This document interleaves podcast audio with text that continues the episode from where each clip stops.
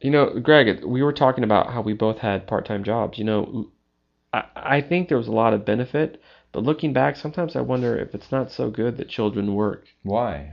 Um, you know, I just think that basically kids they get in this trap. They start working, they start getting a little money, they kind of get into buying things and consumerism, and they really don't focus on on studying or being in clubs or just doing extracurricular activities when but, they're young. But sometimes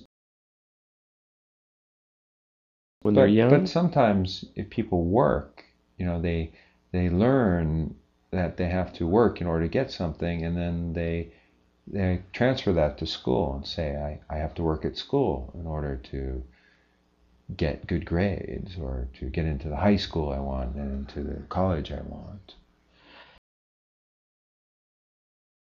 I think it's nice to look at it that way, but I think in reality, most people that are wealthy, their children don't work and they get better grades and they do activities that help their school resume and as a result they get into the best schools and they get the best jobs. Well, maybe the the rich people are able to go to better schools because there are better schools in the rich areas so they're getting a better education. That might be why.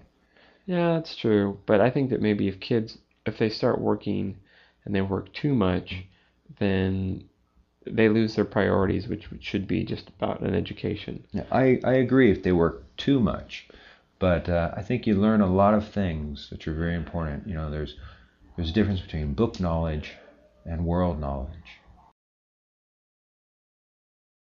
Okay, that's true. Well, so how many hours would you would you suggest that a child works? Like for you, what's the maximum hour that kid in high school should work? A high school student should probably work no more than 10 hours. Okay. A week. Yeah, yeah, I agree. I agree. See, when I was in high school though, I was working like 25, 30 hours. That's that's that's a lot. Right. Yeah. And that's why I'm not a rich man today.